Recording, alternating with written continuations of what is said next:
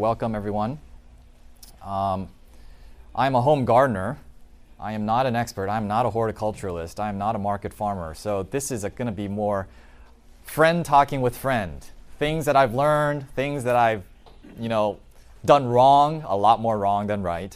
And uh, hopefully we can share a little bit of information that can help us as home gardeners to grow some figs. So why don't we go ahead and start with a word of prayer and we will dive right in. Father in heaven, we thank you so much for bringing us together this morning and for this conference in which we have learned so much. I pray that you will guide us as we contemplate this uh, amazing fruit that you have created for us to enjoy, uh, the fig, and teach us something that we can apply when we go home to our gardens, we pray in Jesus' name. Amen.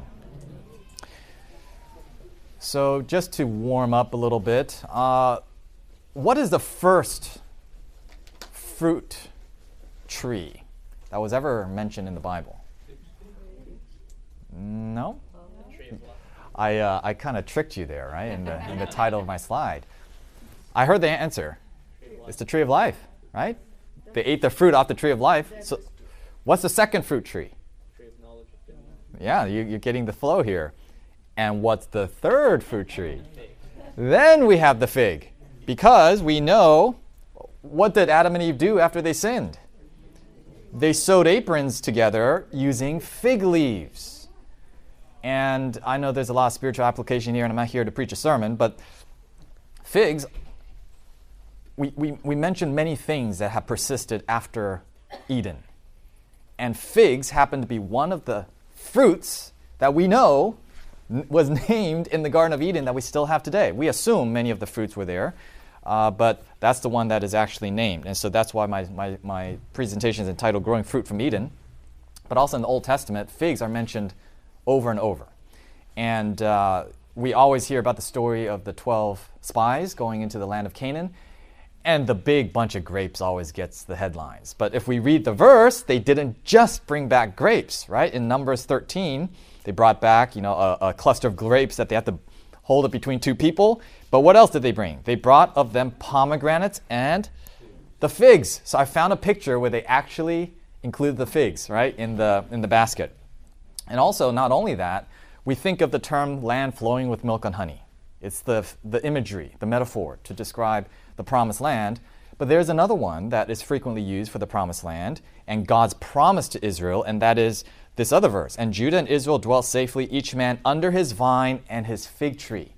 So there's this idea every man dwelling under his fig tree is this imagery of God's ideal in the promised land, in our country homes, growing our garden, the, the land of peace, right? As long as they are faithful and obedient to God. And then also in other places it says, uh, if you're unfaithful, the enemies will come and they will eat of your figs and cut their trees, your trees down. So, very biblical imagery with the fig. And in the New Testament, of course, Jesus uses the fig tree to illustrate many things. The fig tree grown in the vineyard, representing the children of Israel, and he cursed a fig tree that didn't bear any fruit. We all remember that story. And he also uses the fig to talk about end time prophecy. You know, the time of the, you know, the figs, you, you know that the summer is here and so forth. So, figs are a quintessential biblical fruit. And that's one of the reasons why I'm so interested in them. But let's talk about some other reasons why we grow figs or why people grow figs and why they are so popular today. And this might give you some, uh, some inspiration as well. So, number one, and this is probably the most important reason, is that well ripened figs are delicious. I mean, it's hard to argue with that.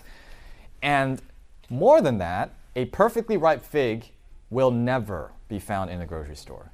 It is physically impossible to do it. Perfect figs must come straight from the tree. One of the reasons I'll mention now is that figs are extremely delicate. They just don't ship. If you've ever had a fig, it's, it's like jam, a packet of jam on the tree. And you try to pack that, you ship it, it's going to become, you know, rotten jam by the time it gets to the store. Um, and also, you can't ripen figs on the counter. They have to be ripened on the tree. And so, and the difference between a slightly underripe fig and a perfectly ripe fig is like puckery, you know, like burning your tongue type of off-putting flavor versus, you know, an existential experience of, you know, heavenly fruit. So, uh, and, and the window can be quite narrow you know, to get the right right fig. So you really do have to grow your own, and that's why it's a home gardener's type of uh, a fruit. You're not going to find in the store. Uh, they can also be aesthetically beautiful. They can also be aesthetically not beautiful as well if we don't take care of them. Uh, they're also highly adaptable to many different regions, as we've been discussing slightly already. They're very fast growing, early fruiting, so they're not like a pear tree where you're growing them for your grandkids. You can actually root a fig and have fruit off of it the same year. It is possible to root a fig in, in, in the winter, and by that summer, you can be picking figs off the tree. It is conceivable. It's not guaranteed, right? But it is possible. Uh, and figs are relatively low maintenance. And we're always looking for the no spray fruits, right? Uh, and figs are one of those fruits that really don't require spraying. Um, relatively few pests. There are always pests, of course, but uh, and also very few diseases. And of course, we all know about the fig jams, and you know we can preserve figs quite easily for later use. They're easy to propagate, so they're fun for learning. You know, it's a great tree to start if you're trying to graft. Uh, you can you can use figs as a trial specimen.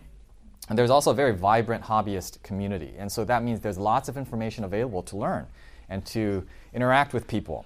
In fact, in the fig community, I've had even outreach opportunities. I've shared literature with people and you know spiritual conversations because there's just a lot of interest around figs for all of these reasons.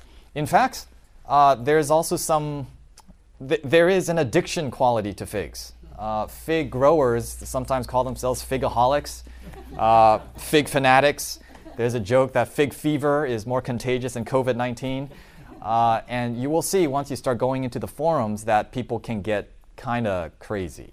And I happen, you'll, you'll, see that I actually have been severely afflicted with that ailment. ailment. But anyhow, we'll get there. So this just gives you a flavor of the rainbow, right? Figs can come in all shapes and sizes, different uh, colors. It also has uh, variegation, stripes.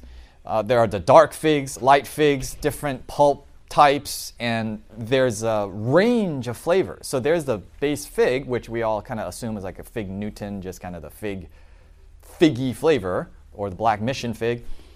Uh, there's a whole lot more than that. In fact, this comes from a site called mountainfigs.net, and there are many people who have taken the effort to, you know, create charts and graphs to identify flavor profiles and characteristics based on uh, exterior color, pulp color, and they group and categorize, and then it creates uh, a map, right, for pe- a chart for people to start obtaining figs to match all of the different colors of the rainbow and all the flavor profiles.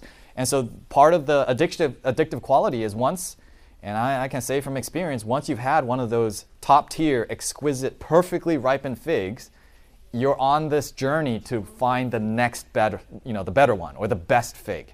And so people just start growing their own. And because they grow so fast, you're able to have fairly quick, you know, uh, positive reinforcement. Uh, and then there's a whole trading community, so people can trade trees and cuttings and so forth. And so some collectors have made it their objective to have all the profiles covered. And this is part of the reason why you'll see later why I have so many trees. That's part of the reason how I got into it. So let's start with what is most important, right? How do you pick a right fig? uh, because some of us already have fig trees, and this, I believe, is one of the things that can help immediately improve our fig quality is just knowing how to pick them. Because my first experience with figs, my landlord in Tennessee, he said there's a lady in town, she has some big fig trees, she's too old to pick them. She lets us pick them. We just pay her five bucks and she lets us pick all we want.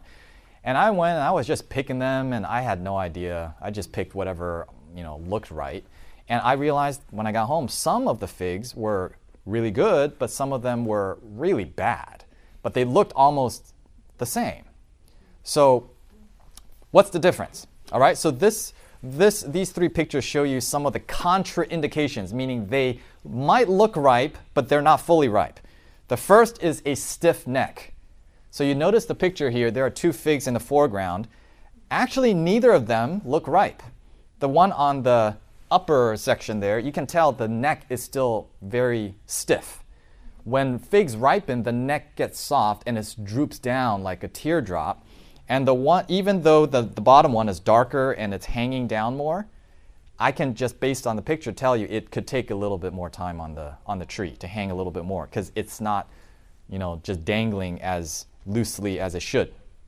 The second one is a little bit uh, indicator after the fact. If you pick the fig off and it's oozing the white latex, that is that's the number one reason why you can tell that it's not ripe. And the fig latex can be very caustic. It can burn you. Some people also have quite severe allergic reactions to it, so you don't want to get on your skin. Uh, even though some people say it's a natural remedy for warts or something like that, I've never tried it. That's just all I've heard. Um, and so what I realized was all the figs that I picked that were good from the tree were dry at the stem, whereas the ones that were oozing sap were unripe. And those you can actually taste the latex. And if you pick the fig and has white, white sap coming out, you know that it is too early. And figs also swell before they ripen, and swelling is not in and of itself an indication of ripeness. All it means is it has hit that last ripening stage, which we affectionately in the hobbyist community we, we call it hang time. Like it, it's entering the hang time zone where it is. It just has to wait now. And de- depending on the variety of fig, it may stay in that expanded, swelled state for weeks and just because it's swollen, and you can see it can be two or three times larger than the unripened figs next to it, uh, that doesn't mean it's ripe yet. Okay, so don't just go by sight. You have to go by several other things. So, this picture here on the your left-hand side is a riper fig.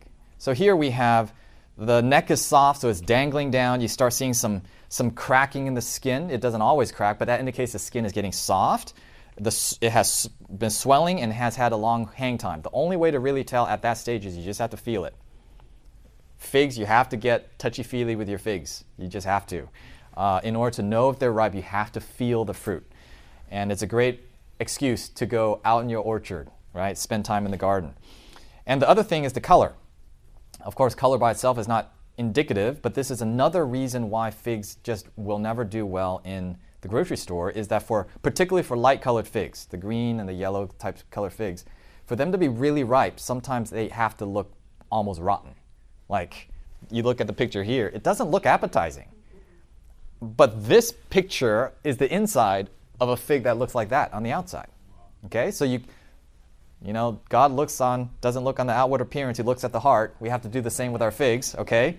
The outward appearance of a fig, generally speaking, is going to look ugly as sin. if it is really going to be ripe and scrumptious, sometimes it looks like it's dehydrated on the tree, even, and it might look like it's rotten. Now, of course, sometimes the fig can be rotten, and you need to know the difference. Um, but of course, having the dark interior uh, is going to be the biggest indicator. And you see the white pith around the inside, you want that to be thin, right? If it's growing out to the uh, exterior, that's when you know, okay, it's really ripe. And generally, ripened figs, if it is perfectly ripe on the tree, particularly where I live in Tennessee, you have a li- limited window, maybe one or two days, that you have to pick it before it goes bad. Now, if you live out west or where it has a drier, more arid climate, uh, it can hang for a lot longer. And it's actually better for you to let it hang longer because it concentrates the flavor, kind of dehydrates on the tree. So, depends on your climate. If you have a humid climate like I do, you have a limited window, so you want to make sure you're in your orchard and checking on them regularly during ripening time. So we have to talk about the most important physical characteristic of the fig.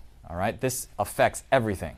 What selection you pick, how you know it does in humidity, pests, and all of that, and that is the ostiole of the fig, or called the fig eye. And it is at the bottom of the fig, and it's the opening of the fig. And uh, this has to do with pollination and, and all that. We'll talk about that in a moment. So we have three examples here of a closed eye fig, a plugged eye fig, and an open eye fig. And as you can imagine, a closed eye fig is going to be better for pests, pathogens, uh, bugs, you know, things of that nature. A plugged eye fig is an open eye fig that actually oozes like a drop of resin. And it's really interesting. It looks like liquid, but it's really like a piece of amber when you, when you actually pick at it. And it can plug it and it keeps the bugs out. Uh, and then the open eye fig, it is what it is, it's open. And the problem with having an open eye on your fig is that it lets humidity in, and along with that, it could be pathogens that come and, and uh, fungal issues and pests and bugs and things like that. So, depending on where you live, knowing what type of eye your fig has is the number one thing you want to figure out of the variety that you're going to grow. So, for those of us in the southeast where we have high humidity, we're going to want to lean towards a closed eye fig or a smaller eye fig because that helps with humidity issues, with bugs and fungus and all of that. And generally speaking, and this is very general, is that smaller figs have tighter eyes, whereas the larger figs tend to have bigger eyes. Okay? And if you're out west in California where it's dry, uh, well, you can grow any kind of fig you want. So I'm not going to, you know, I'm just jealous, I guess. And aesthetically, figs can be very beautiful. I have this I have this same variety of fig in my in my garden, and you know I've, I've got 50 trees and they're lined up and they're pretty close together. Invariably, every single time somebody walks through my little driveway fig orchard, they notice the variegated variety. It sticks out. It just it just lights up, and they're like, "Wow!" And that's the one that you know my mom wants a copy of. You know, propagate one of those trees because it looks pretty, and even the wood is striped. And there are all sorts of different stripes, uh, colors, figs that you can use, and little hot air balloons in your garden. That's what they look like. And figs are also great for espalier growing because they grow so quickly and also their, their branches are so flexible, people can do all sorts of beautiful arrangements uh, in relatively short periods of time. You don't have to wait a long time. So, landscaping with figs, uh, people can get quite creative. So, I showed this picture yesterday, but if you weren't there, this is my driveway orchard uh, you know, it grows and it changes through the season from year to year. And so one of the reasons why you've probably already picked up why I grow so many figs in containers is that I'm not I'm not committed to all of them. I'm in the process of, of collecting them to try them, uh, and the ones that don't make the cut, you know, I have my my grading criteria for what I like. Flavor: is it going to grow well here? Does it have an open eye? Is it going to split? All those stuff. Is it does it ripen early enough for me to get fruit? Things like that. And the ones that earn all the points, it gets a covetous spot in the ground. So I've got about six trees in the ground, or five trees in the ground. I, I lost one. Um, neighbor boy helped me mow my lawn and mowed over my tree, but I, I love him, great young man. Um, but anyway, this is, this is one of the reasons why I, I do it this way. Um, whereas there are plenty of reasons why I shouldn't because uh, it's a lot of work. Uh, but the ones that grow, grow in the tree, ultimately, you're going to get better flavor, better production, and all the rest. All right, we're, we're hastening on here. So, this is a map of all of the countries that produce figs today. And the darker the green, the higher the production. And you will notice that there is a concentration in the Mediterranean area. And that is the native region of the fig. And so that should give us some indication of the ideal climate for fig growing. Um, you will also see that in North America, there are figs grown here, and California accounts for 100% of the commercial production. And the reason is because California has the closest climate to the fig's uh, native homeland. And so, what that also means is that for all of us who are growing outside of the California climate, we're going to have to adapt. And we're going to have to take, be a little bit more intentional if we're going to uh, experience the full potential of the figs in our garden.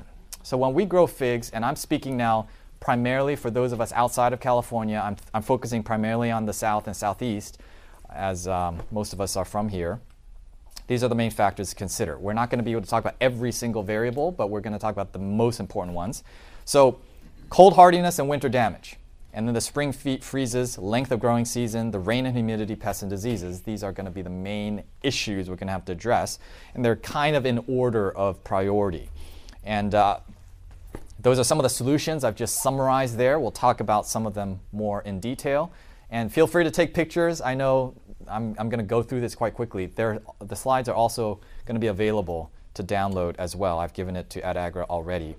Uh, so there are multiple ways to get this information later, and there, there are going to be slides later that you're definitely going to want to uh, get the downloads from uh, for. So let's talk about cold tolerance, okay, and winter hardiness. Figs are more temperate. Uh, they are not, or more subtropical is what I meant to say. So they do have limits when it comes to the winter. dormant branches can survive reliably down to 15 to 20 degrees Fahrenheit, and that's for a mature tree. If you've got a young, new tree in the ground, it's, it's not going to survive 15 degrees. Uh, sometimes certain varieties can go down to single digits. Uh, it's possible depending on where you plant it, the location. We'll discuss some of that as well. But if it's just out in the open, pretty much 15 to 20 is all you can really reliably count on. But the roots can endure much colder. And so the beauty of figs is that even if it freezes to the ground, it has the capacity to grow back from the roots. Uh, so that's one of the reasons why they're, uh, they can survive in much wider zones. But as we were talking before the session officially started, they are hardy to zone 8. So warmer, zone 8 and warmer is kind of the sweet spot for figs. You're, you're not to, you can just kind of leave them out and let them do their own thing. Uh, but zone 6 and 7 is that marginal zone where you might have some years where they just survive, you don't have to protect them, they just kind of go through. But if we had a year like this year, we got down to five, three degrees, single, low single digits in some of the south, yeah, it's going to be challenging, Will right? The roots survive in single digits? The roots will, yeah, but the branches, unless you do some sort of protection, low single digits, the branches on the wood, uh, it's unlikely going to survive the, the cold. And then winter protection is required zone 5 and above. And you're like, who grows figs zone 5 and above? Well, there are people that grow lots of figs in Michigan, even up in Canada. I'll have some resources uh, later on that can point you, if you're in that region, you can go specifically to those people who kind of specialize in it for more detailed information. And zones 4 and, and, and colder, basically, you're going to have to do it in containers or in, in a greenhouse that's heated and so forth. So, really, the name of the game is protecting the above ground wood okay, when it comes to winter protection. And why is that? Well, let me just give you a few facts. Figs grow on current year's growth. Okay, so that is very important to remember because how the fig grows that year determines your fruit potential. It doesn't grow like some, you know, pear trees on old growth, right? And the spurs, right, on the older trees. So you have to have enough new growth and enough time for the new growth to push out and to bud in order for you to get fruit. And because of this, that's why fruit, uh, fig trees can fruit its first year, because it's on the new growth. You don't need old growth for fruit. Um, and also, this is the reason why dieback of above ground wood does not eliminate your potential for fruit for that year, but it does curtail it. So you just have to manage that expectation and understand that that is just sometimes the reality. So the fig can regrow from the roots. The same year, if it freezes all the way back, regrow, and fruit that same year. But at minimum, you're going to lose one month in your growing season. Okay, this is just based on my five, six years of experience or so. One month. And so if you have a short growing season, that one month may be the determination of having fruit versus not having fruit. And so, what's the solution to this? Basically, you want to select early ripening varieties so that even if you lose a month and the regrowth is uh, coming back from the roots, there's still enough time for it to ripen, right? Enough fruit at the end of the season. And then the second part of that is we need to do the best we can to protect the wood above ground from freezing. And here's a little secret you don't have to protect the entire tree. You just need to have even 6 to 12 inches of wood above the ground because there are dormant nodes in there and it'll re-sprout from the wood. And just that a few inches above ground, can save you that six, or, or rather the, the one month delay. So it's not coming up all the way up from the roots. Okay, so that's the name of the game. When it comes to winter protection, you're protecting wood above ground, and you want to have early varieties uh, so they can come back. Is that a question there? Okay, so the question is if the wood above ground freezes back and dies, should we cut it down? The answer is yes, because it can harbor disease or pests and, and various things. And it's, you know, it's dead wood. Yes. So so to, to know if it's dead, uh, well, it's not going to leaf out in the spring if you wait that long, or you can just do a bark test. You just scrape the bark underneath. If the cambium is still green, then it's alive. So that's the simplest way to know. Georgia. North Georgia. And okay. You can wait a little while and see what survived. And, and depends on where you grow them, because just like this picture shows you, there are times when fig trees can actually survive down to zero degrees if it was properly sited, right? If it's grown in a specific protected location, sometimes trees can survive. And invariably, if it's going to be like zero degrees for the tree to survive, it's going to have to be near a shelter of some sort, a structure, because the structure has thermal mass to elevate the temperature and also it blocks the wind. Because uh, the dry, cold wind is what really damages the, the branches. So you may want to wait a little bit and just see. There might be some branches down low, perhaps, of the older wood that might still be able to, that still survive. So um, this is basically the number one method that I have observed. So even when I drive around in my region or places where it's a little colder, if there's a large fig tree that is alive, that has been alive for many years many winters, almost invariably it's next to a wall, a building, a shed, a structure of some sort. Is that a question here? No? Okay. And the south side will give you more heat. That's right. Can you go back one for one quick second. Thank you. Mm-hmm. So that is one of the best things you can do is pick a site, microclimate, right? Select a good microclimate. Now, that's not always possible. Uh, you may not always be able to put it next to a building or a structure, so here are some other winter protection ideas. And because figs grow on new wood, you can prune figs very hard. And that's one of the beauties of figs. They take well to a hard pruning. So you can prune it way back, and some people put buckets. Uh, some people wrap it with all sorts of things, uh, wrapping or just mulch, leaves, uh, something to just give it that little bit of protection from the wind and from the cold. Up a little bit farther north, people actually bury their in-ground fig trees. They, because fig trees can be quite flexible, they tie them up like this, and they lay them over in a, in a grave, bury them for the winter, and then they resurrect them in the spring. Uh, and I've also heard, I've never tried this, but some people create thermal mass by just laying bricks or blocks around the base of the tree. It helps keep the lower branches uh, from completely freezing back. I'm not sure the success rate, but I've heard about that. And the last picture here, this is actually of my shed a few weeks ago. So these are my fig trees. So indoor storage. I'm in zone 7B. And so an unattached outside shed is still okay. Any colder, then, you know, all bets are off. And I also have fig trees. These are the more expensive ones in my garage. So half of the garage is figs, half the other half is for my car. And sometimes we get tornadoes and things that come through Tennessee. So the figs come in and the car goes out when the bad storm comes. That's, that's how crazy I am. Um, and so I've got buckets, uh, pots. You know, I, I, stick the, I stick leaves also. So these are some in-ground trees, some young ones that I have, and how I protect them. And so if you've ever been curious why some fig trees look like, you know, this one on the left that looks so beautiful, and then others look like this gangly mess. This is the result of winter dieback. So when the tree freezes to the ground, it grows back in bush form. And if it is a tree like this, you can know that it is in a climate that the tree does not freeze to the ground. All right? And so for those of us in most of the country, we're, we're really not growing fig trees, we're going to be growing fig bushes. Um, and this is where we just have to accept the you know, consequences of the climate that we live in. So the springtime challenges, this is related but not totally the same as the winter freezing of the branches.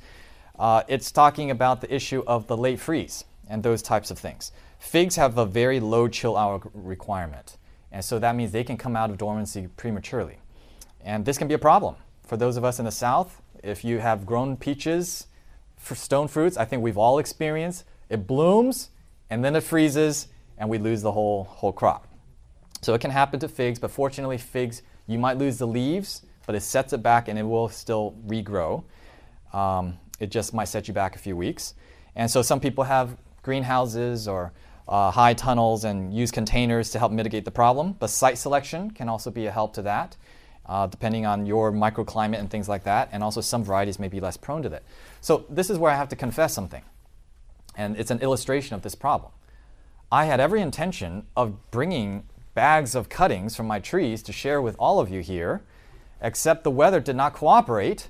We had an early, it got cold early, so my trees went to sleep dormant in October, and then it warmed up in November, and my trees started leaf budding out. And then you know what happened in December? single digit weather. And so all my in ground trees are gone uh, to the ground. And so, I'm sorry. Even with the protection. Oh, yeah. It, it was, yeah, I could not I could not save them. My in and my indoor trees, they survived, but they were leafing out. And once they're leafing out, you don't want to you don't want to take cuttings from them anymore. Uh, you have to take cuttings when they're when they're dormant because the sap is starting to flow. And so I didn't want to risk that, give people bad cuttings that don't root. That would be that would be you know not nice. So that was my problem. I apologize for that, but that just goes to illustrate some of the issues uh, that we can run into with this type of thing. Yeah. Have the weather not happened, how usually how it works? Yes, exactly. So the question was taking cuttings when during dormant season to bring. You can store them in your um, refrigerator. Just make sure they're wrapped up so they don't dehydrate. You can. I've stored cuttings for three, four months before I root them, and as long as they're well taken care of and not dehydrated, and you can you know soak them before you you root them, uh, they can they can handle a bit of time in dormancy. All right, so ripening time. Okay, so when it comes time to actually ripen the fruit, figs ripen ideally in the 80 to 95 degree range. If it's too cool, the ripening slows way down and the fruit just has less sugar. So sometimes we have figs that ripen. I've had figs ripen in my garage in like December. They just don't taste like much. Okay, um, but if it gets too hot, maybe if you're in the desert or something like that, the tree can get stressed, and that can lead to fruit drop, or the fruit can sour on the tree. So they like that Mediterranean climate, you know, 80, 95 degree weather. So you want to pick your varieties and based on your, your growing season and when your spring begins, you want them to ripen in the peak summer months. So August tends to be peak uh, fig season. And you can push the season earlier, July, maybe even June in some places. And then August and September is kind of the range that's ideal. And there are ways to kind of you know, game the system a little bit. So you can have heat retaining ground covers. So you can have uh, ground covers that's black, right? That traps more heat. It elevates the temperature, pushes your season a little bit uh, sooner, earlier. Uh, high tunnels, even low tunnels, greenhouses, uh, rotation of containers. This is what I do. We, we have a little dance we call the fig shuffle. So in the sum, uh, springtime, it's warm during the day, cold during the night. So the figs come out during the day, we shuffle back in at night. Um, if that sounds like a lot of work, you are correct. Um, but because I am afflicted with figaholism, I have my addiction problem. Uh, and so in cooler zones, you really, it's kind of re- required. You have to just put forth a bit more of that effort. And I'm talking like zone six and above. Is there a question in the back? So how about Okay, so that's a good question. I'll just answer it now. We may come back to it. So the question is if you have a good tree in the ground that is cold tolerant and hardy, can you graft another variety on it uh, to kind of uh, glom on to the cold tolerance? The answer is maybe. But the challenge is that if that one branch that you grafted on freezes back to your graft point, you lose that variety forever. And so it's a risk. It's a risk. So I do have some grafted trees, but they're all in containers and they always come inside because I just don't want to risk losing them. Even if it's just that one branch that freezes and the rest of the tree is fine, you still lose that variety. So it might uh, impart some uh, increased cold tolerance, but it's certainly not guaranteed. All right, so this next point. uh, all right, go ahead. You had a good idea. Oh, all right, go ahead. Fig trees on a trailer. Put all your trees on a trailer. So just pull it in, pull it out. That's possible. Yeah, okay. If you if you got the if you got the space of putting on a trailer, yeah. So I I have them on pallets, and then I have a little dolly, and they just slide onto the dolly. I just roll them in, roll them back out. So it's kind of like that. So we need to talk a little bit about um, Breba and main crop. Does anyone here live in the Pacific Northwest? So Okay, all right. Pacific Northwest, this, this is going to apply a little bit more to you up there. And that is there, is there are different types of figs, okay? And one of them, or, or different types of cropping style. The Breba fig, uh, or the Breba crop rather, are figs that ripen in early summer from last year's wood. Okay, so there are f- the majority of figs ripen on current year wood, but there are certain figs that ripen uh, first crop, early crop on last year's wood. And the main crop then ripens on the later growth that comes later in the summer. Not all varieties do this, and the Breba fruit can be like a different variety entirely than the main crop. Like it could be like from two different trees. And some varieties produce a heavy crop, Breba, whereas some produce none at all. Okay, and some produce both. Um, and the flavor profile can be vastly different. So, what, what's so significant about this is that depending on your climate, you may want to opt for Breba producing figs because of the length of season, your climate, things of that nature. And so, from what I understand, I've never lived there. A lot of people in the Pacific Northwest prefer a variety called Desert King. They call it Desert King, but it's actually not from the desert. I don't know. Don't ask me why.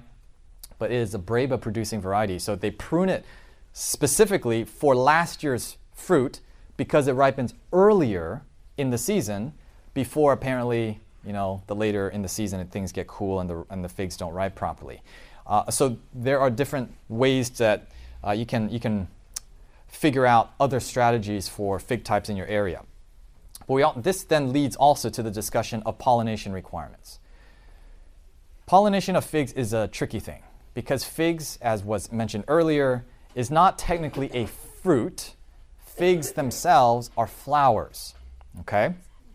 And common figs are varieties that do not require pollination to ripen the fruit.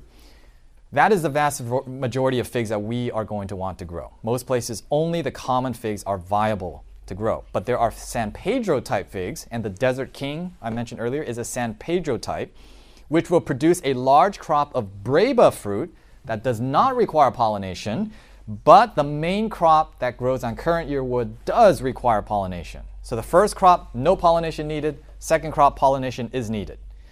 And then there are the Smyrna type figs, which require pollination to ripen any fruit. And the Calimyrna, it's a Turkish fig. It is the main production variety that is produced in California. The dehydrated figs, fig Newtons, that's the Calimyrna.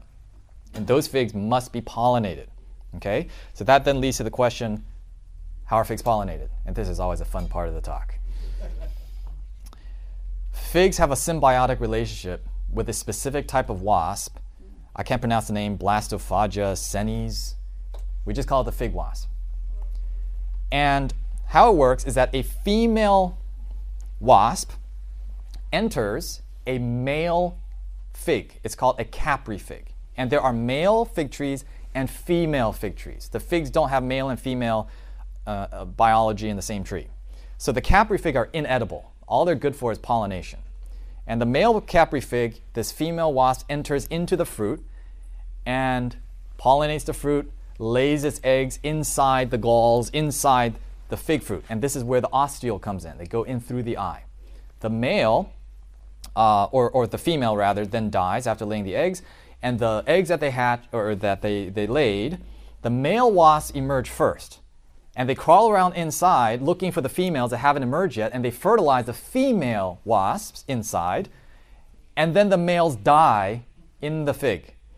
And when the female fig erupts, or uh, you know hatches, they crawl around the inside of the capri fig and they get covered in the pollen, and then they escape out of this male capri fig, and now they're flying around and they're looking for another fig to pollinate and to lay their eggs.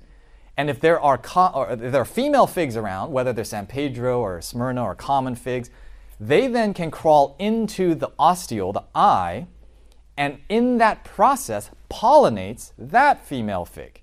And then they lay the egg, and then the female wasp dies inside the fig.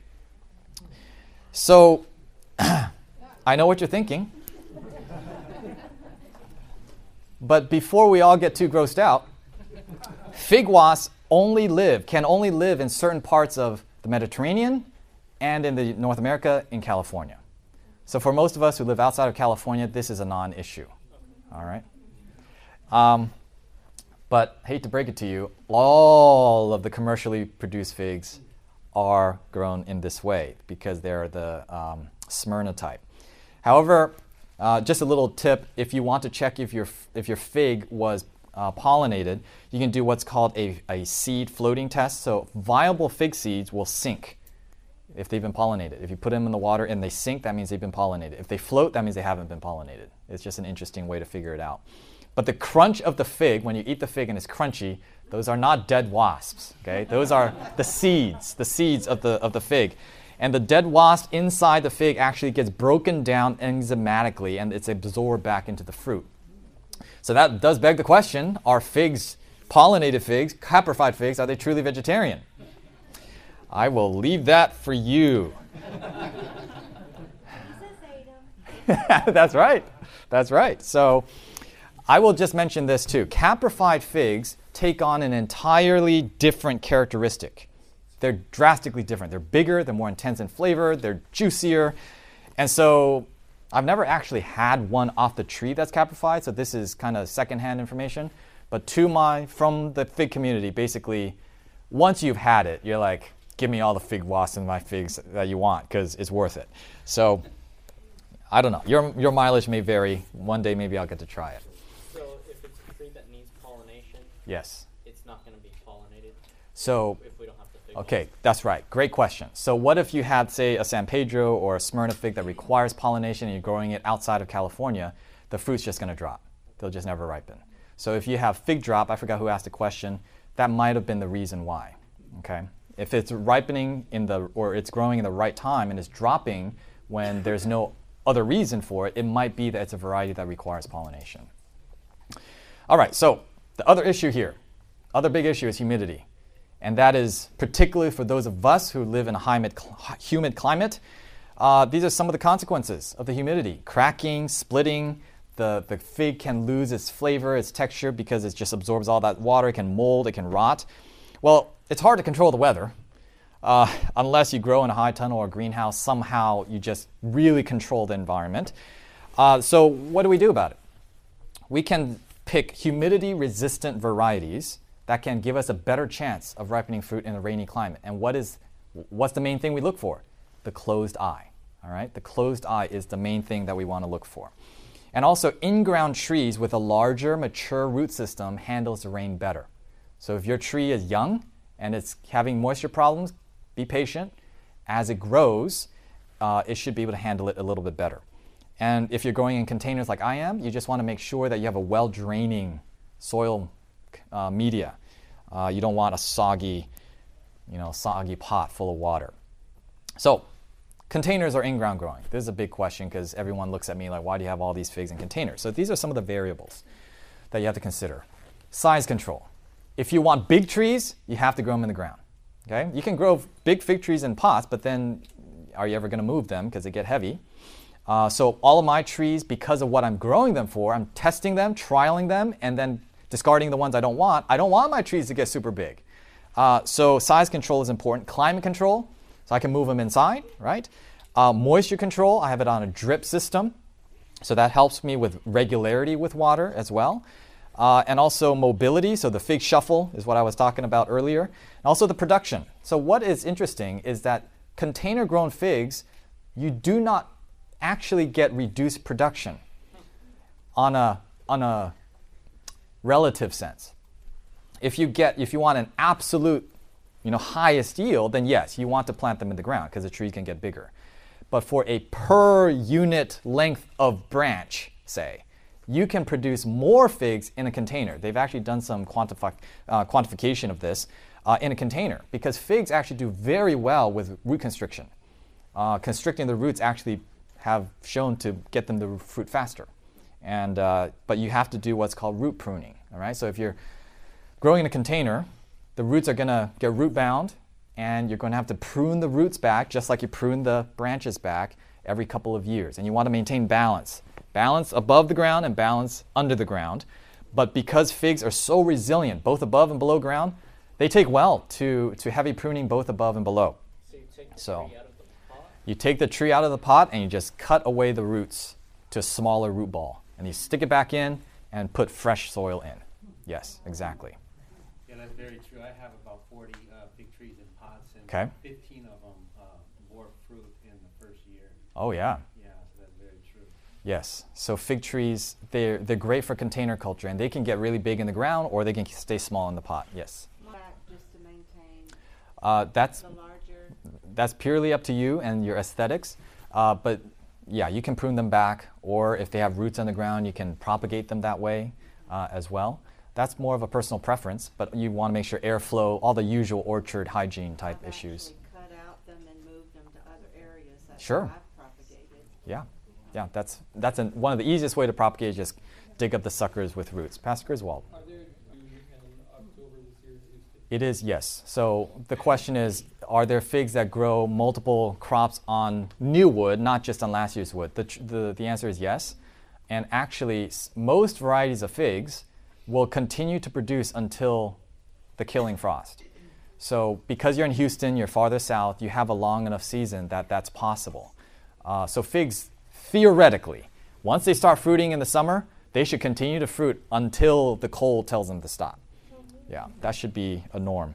Um, okay, another couple things about container versus in ground growing. The container allows me to grow varieties that don't work natively in my area. So some of the California varieties, you know, I can wake them up earlier, I can protect them in the winter, whereas in the ground they would never survive. Also, it's great for grafting. So we, there was a question on grafting. That's how you can protect the graft, right, from freezing in the winter. That's another reason that we can do it. Uh, but it's going to be up to you, right? This is a personal decision whether you want to go in the ground or if you want to grow in container. All right, here's the part everyone's waiting for. What varieties, right? I've been talking about variety selection and all that. So before I give you my list of top varieties to start with, I want to give you some of the factors that went into creating my list. What was I looking for? And your list might be a little different depending on where you live and what you want. So number one, I want to I'm looking for figs that are widely adaptable to cooler zones. So the you know the varieties that only do well in the warm climates, they're off this list. I want common figs, so no pollination required for any of the figs that I'm listing. I want figs that lean towards early ripening. There are some, the late ripening figs invariably taste better. I'm just not going to lie.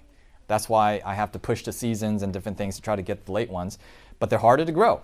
Um, I'm looking for a small closed eye for the rain, humidity, split resistance, things like that. I want them to be able to grow back, have at least the potential uh, to grow back after dieback to fruit the same year. Of course, we want the fig to taste good, uh, good production, ease of care, and reasonably obtainable. We don't want figs that cost an arm and a leg, right, to obtain.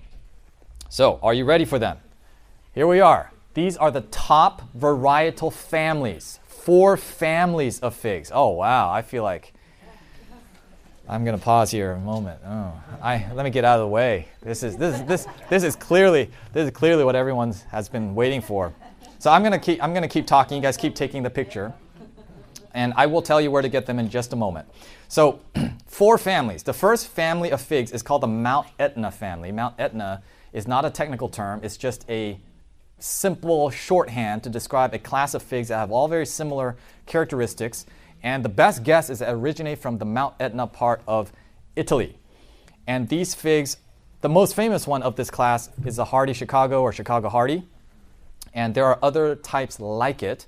And more often than not, if, I, if people are looking for figs, I say you should start here. Okay, they're widely available. You can get them. Now, one thing is be careful buying figs from big box stores because big box stores almost invariably mislabel their trees and all their trees. Like I bought a Chicago Hardy, it turned out to be something totally different. Uh, fortunately, I still liked it. It was a Celeste, actually, it's on this list. Uh, so big box stores, avoid them. It's not on my recommended place to buy fig trees. Go ahead. If we did buy bird pollination, No, okay. no, they should be common figs. Okay. Yeah. So the Mount Etna family, they're a dark fig. They're relatively early, relatively cold hardy, but even within the family, there are variations. They might be sports of each other or close relatives. Uh, the underlined one, Malta Black, is the variety that I myself prefer. It's super robust, super high producing. It tastes good. It's a workhorse fig. So this is the type of fig that just keeps on trucking. You know, like no matter what happens, it just comes back year after year. The second family is the Celeste family, and I don't really even know if it's a, if I can really class it as a family. But the Celeste fig is the most common fig in the South, uh, sometimes called the Tennessee Mountain fig. There is an improved Celeste, uh, but you have to be careful. There are many different types of figs that's called improved Celeste, uh, but they're also quite early, and they tend to be more, they, they produce more in a determinate style. So Celeste tends to ripen all of its fruit in roughly a one month period. So if you're doing you know, processing, things like that, Celeste might be a good option for you. Whereas, say, the Mount Etna Malta Black, it just a little bit of fruit all throughout the season. There's also the LSU family, and LSU stands for Louisiana State University. This is very interesting, a lot of history here. The LSU program, they actually had a fig breeding program to try to create uh, market varieties for commercial production. And so they were doing a lot of breeding, a lot of growth, and they used a Celeste as one of the main parents as a good base for all of their various, you know, uh, hybrids and so forth.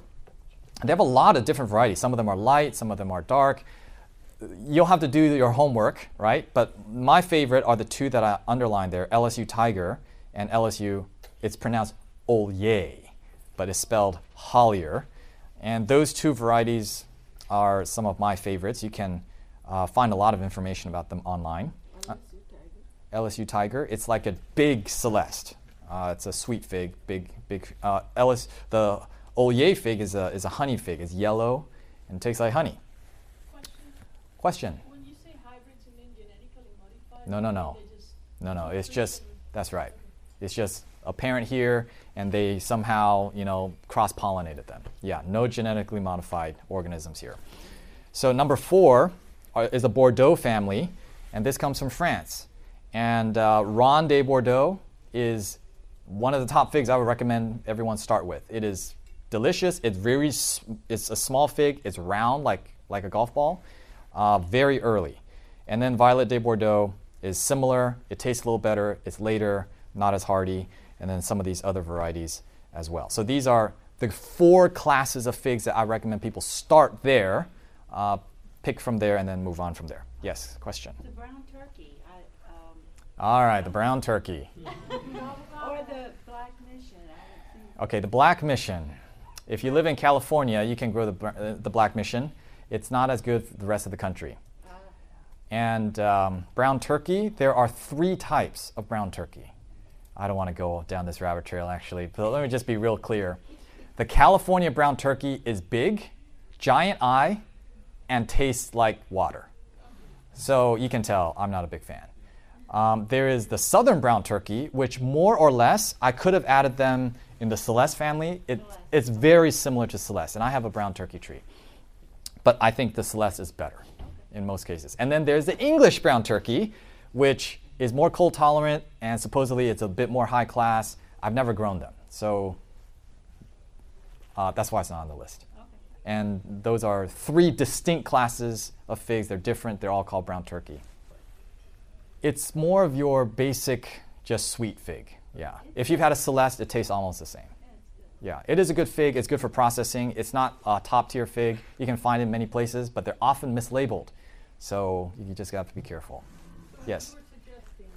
We're getting there. I have a whole slide with all of the trusted retailers. We will get there. Here are my other top varieties. Okay, now this is where we're moving upscale. All right, this, this is we're getting to you know we were talking Toyotas and Hondas. This is a little bit more BMW level. All right, so other top varieties. Texas peach is a it's a, uh, admittedly a difficult one, but it is my personal favorite. Uh, it goes in the ground. Smith is uh, it's not so high class anymore. It's more ver, uh, more available. Florea is one of the most cold tolerant, one of the earliest figs. It's not the sweetest, but if you want early, Florea is the one. It comes from Bulgaria, I think.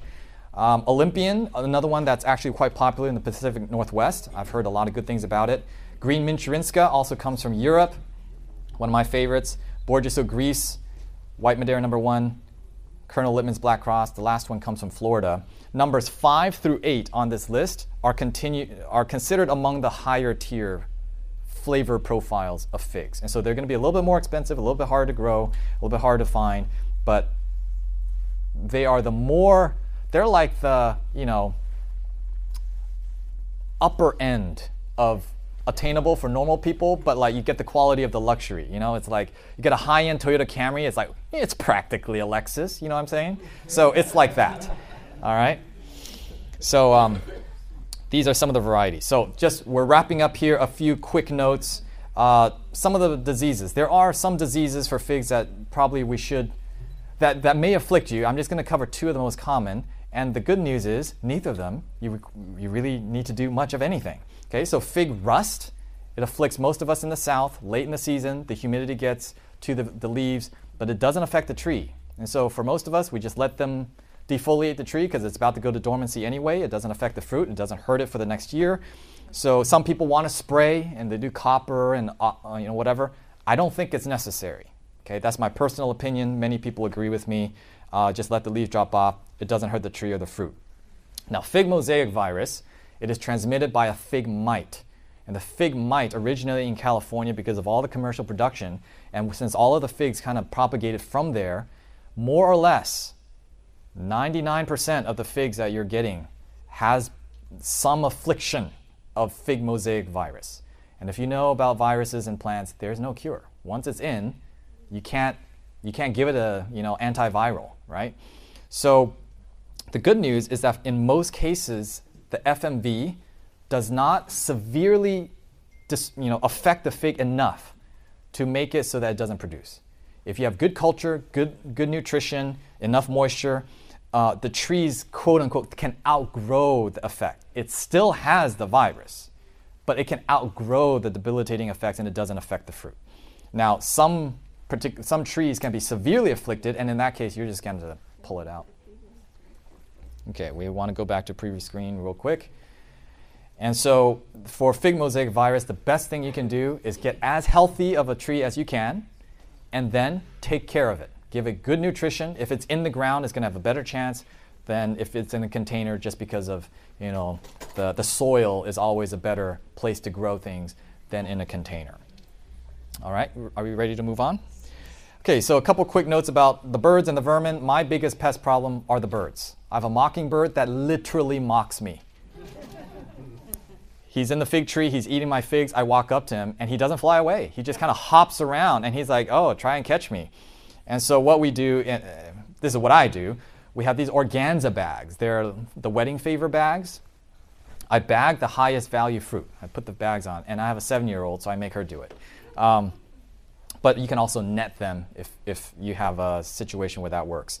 We have uh, rodents and possums and raccoons. This raccoon was from last summer. We trapped him in our, in our fig trees. Um, this is a humane trap, so we don't, we don't kill them. Uh, and then also, get a dog. That's another way. One good thing, yeah, go ahead. Just something in the things away. Oh, that's an interesting one. I haven't heard of that. So hummingbird feeder in the tree can keep other tr- other birds away. I've read some Right. Yes, I'm familiar. Yeah, I have. bar is different for me. I know. Like, don't kill it. I have no problems with, with, with that statement. I've got little children, and we're, it, yeah, that's kind of difficult to do. Uh, but nevertheless, one thing I want to mention is that deer, I have a big deer problem in the rest of my garden. Deer do not bother my figs because of the latex. It burns them. They don't. So d- it's kind of deer proof, which is great. Um, Preservation, I'm going to let other people talk about that, but figs are great for preserving, freezing, freeze drying, canning, dehydrating, preserves, jams, etc. Propagation is a big topic. Um, cuttings are the easiest or the cheapest way, but slow uh, to to propagate. But you can trade with people; you can get them quite uh, affordably. Uh, air layering is my preferred method, which is you root out on the tree, and when you sever it from the tree, it's already got a root ball, and you just have another tree that you've cloned. And then grafting. All right, I know some of you are, are eager to get to the grafting class. Grafting is one of the easiest ways. You, you get the cutting, and you can graft onto a mature rootstock, and you get fruit even faster. And you can have your little frankenfig, right? All the different varieties on one, one tree. As long as during the growing season, you'll have to wait until the wood starts to lignify, not too early, but usually, at least in Tennessee, around end of May and June, and then until about uh, end of end of July. Yeah, so that's my preferred method. Uh, figs root so easily that's great uh, for propagation. So I'm, I'm wrapping up here. So my fig trees pay for themselves. Okay, so how do I do that? So FigBid is the site. Okay, this is one of the best places you can go to do your research. Um, you have to be careful. You have to know what you're doing because this is like an eBay, but only for figs. All right, and so every year I prune my trees, and instead of throwing my cuttings away, I sell them or put them up for auction on eBay, and it pays for my my fig addiction. Right, so it pays for my drip system. It pays for the new trees, and you know I'm able to uh, scale up in that way. So Do you have to wait till they root or to sell or just cut it? you can do both ways. You can just sell the cuttings, which is more what I do now, and let somebody else do the rooting. But in the past, I've done air layers, and I sell the air layers. And the best sale I've had, a little six-inch tree rooted with like two leaves on it, 120 bucks. And so it can be it can be done, right? It's a little side hobby, but supply and demand. A lot of people are doing it, so prices are coming down. Yes. Yeah, I actually have uh, several. Um, There, yeah. So he here's someone who's actually doing it. I do it more on a hobby scale. Some people actually do it as a legitimate business, and, and they can actually have quite a bit of revenue.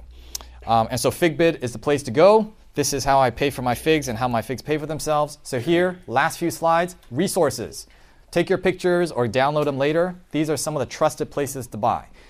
S- beware um, of eBay sellers. Okay, big box stores. I gave you the disclaimer about them already. Huh? I don't sell. I mean, on FigBid, but once in a while. I'm not an eBay seller. I don't sell on eBay, but FigBid. FigBid is okay. On eBay, the actual eBay site itself, if they're selling figs, run away. Okay? Some of them are like, we're just going to sell you fig seeds. It's like, uh, no, um, that's not how they grow. Okay, like you're gonna get you know whatever. It's not gonna grow into true to kind. So eBay sellers tend to be scams. They don't sell true to type. You know, some of them are ex, you know outside the U.S. and you, you're not going to get living plant material from them. Uh, so these are variety, or these are places that are. Some of them are professional nurseries. Some of them are more individual. Uh, some of them are um, like the auction site, FigBid. These are places you can check out. These are trusted sources. And then this is a resource and community page. These are forums that are available for you to interact with people, ask questions, do your research, look for information about your specific region. All right. So for those of you up farther north, Mountain Figs on here, as well as the Food Garden Life up there. Uh, one is in West Virginia, the other guy's in Canada. So specific information on cold weather fig growing. All right, my last slide. These are the fig YouTube channels. There used to be like one or two. Now there are like dozens of them. And just beware. You see them biting into that juicy jam on a tree. You just might get afflicted with fig fever. So there are a lot of, inf- some of them are informative, like they're just doing reviews, like this is the fig I picked, this is what it looks like, here's how much it weighs. You know, you, you see all the beautiful pictures. Some of them are more technique oriented, like how do you graft? Different rooting techniques. Uh, this is how you do an air layer. This is, you know, for my region, like all sorts of stuff. I learn a lot from them. And so that takes us to the end of our presentation. I'm a little bit over. I appreciate all the questions. I'm happy to talk more later, but we have another seminar coming here shortly. Last question, Mr. Dysinger. They, I know. we don't have to go. Yeah, there. we- I'll we- talk about it. Yeah, but. SWD, uh, spotted wing Drosophila, it's a big problem. That was a bit beyond the time I had, but we'll talk about it afterward, but it is an issue. Go ahead and let's, let's pray, and we will end so we can have the next seminar here. Father in heaven, we thank you for the beautiful fig fruit that you have created for us to enjoy. And for those of us who are going to be growing them in our home orchards, may you give us success and may we learn the lessons as you have outlined in Scripture from this beautiful fruit. Be with us the rest of this conference now, we ask. In Jesus' name, amen. This media was brought to you by Audioverse, a website dedicated to spreading God's Word through free sermon audio and much more.